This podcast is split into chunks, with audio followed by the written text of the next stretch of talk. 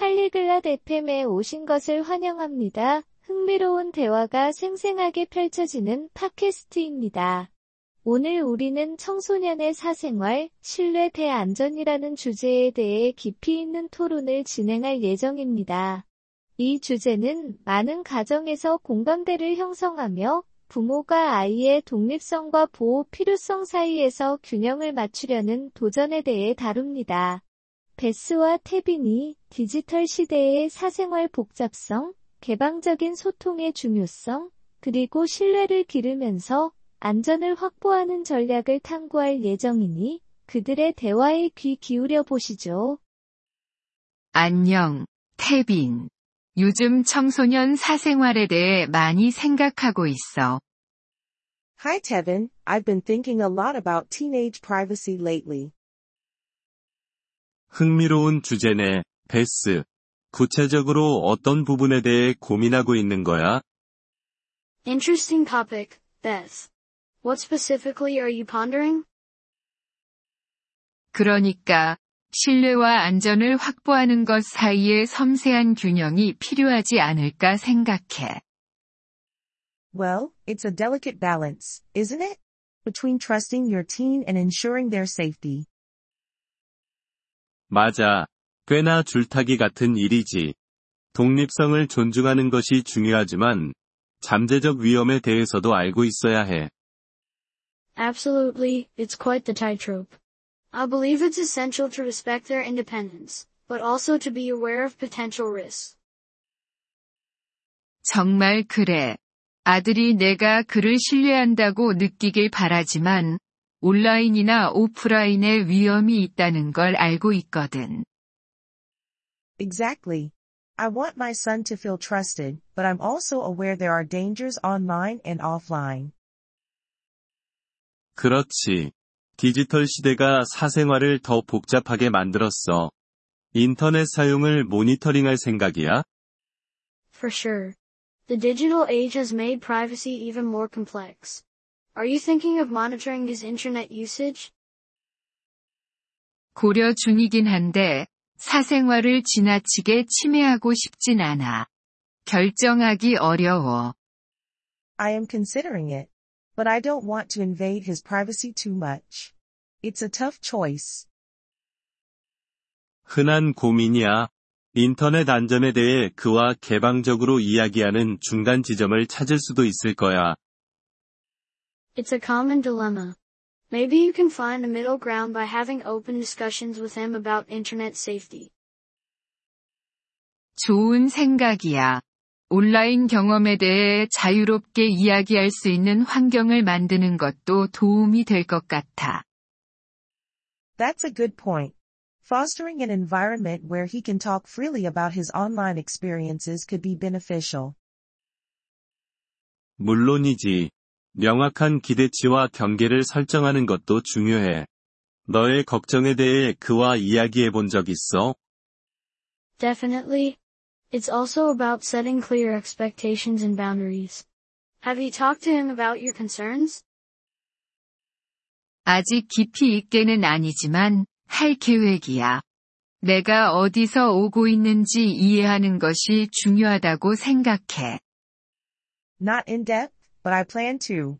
I think it's important he understands where I'm coming from. 물론이지. 그리고 이건 단지 통제에 관한 것이 아니라 현명한 결정을 내릴 수 있도록 교육하는 것에도 관한 거야. Of course. And remember, it's not just about control, but also about educating him to make smart decisions. 맞아. 그들을 권한을 부여하는 것에 대해서도 생각해야겠어. That's true. I guess it's about empowering them as well. 정확히. 비판적 사고 능력을 가르치면 그들 스스로 사생활 문제를 해결할 수 있을 거야. Exactly.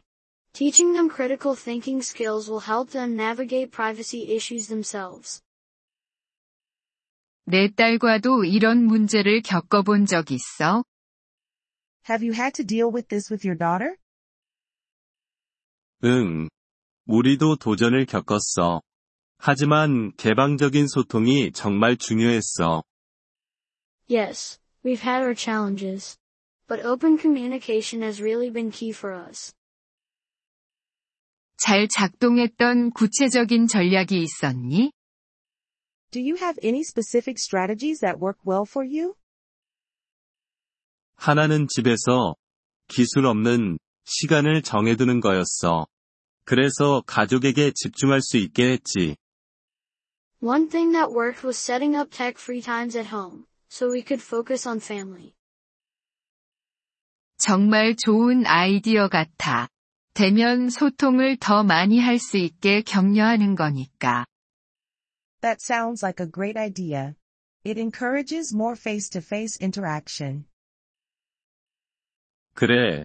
그리고 그들의 사생활을 존중하는 동시에 그들의 안녕을 신경 쓴다는 것을 보여주는 좋은 방법이야. Definitely, and it's a good way to show that you respect their privacy while also caring about their well-being. 맞아. 필요에 따라 균형을 찾고 조정하는 것 같아. Right. I guess it's about finding that balance and adjusting as needed. 그렇지.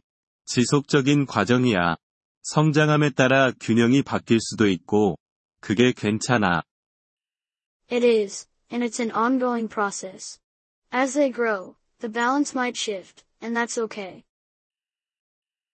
고마워, 태빈. 이 대화로 많은 생각거리를 얻었어. Thanks, Tevin. This conversation has given me a lot to think about. 언제든지, 베스. 육아는 여정이고 우리 모두가 배워가고 있으니까. Anytime, Beth. Parenting is a journey, and we're all learning as we go. 정말 그래. 이해심과 유연성을 갖고 접근해 볼게. Indeed. I'll try to approach this with understanding and flexibility. 그게 바로 자세야. 그리고 언제든 이야기하거나 아이디어를 교환하고 싶을 때 나한테 연락해. That's the spirit. And if you ever need to talk or exchange ideas, I'm here. 정말 고마워, 태빈. 대화를 계속 열어두자. I appreciate that, Tevin. Let's keep the dialogue open. We appreciate your interest in our episode. To access the audio download, kindly visit polyglot.fm and consider becoming a member at just $3 per month. Your generous support will greatly aid in our content creation journey.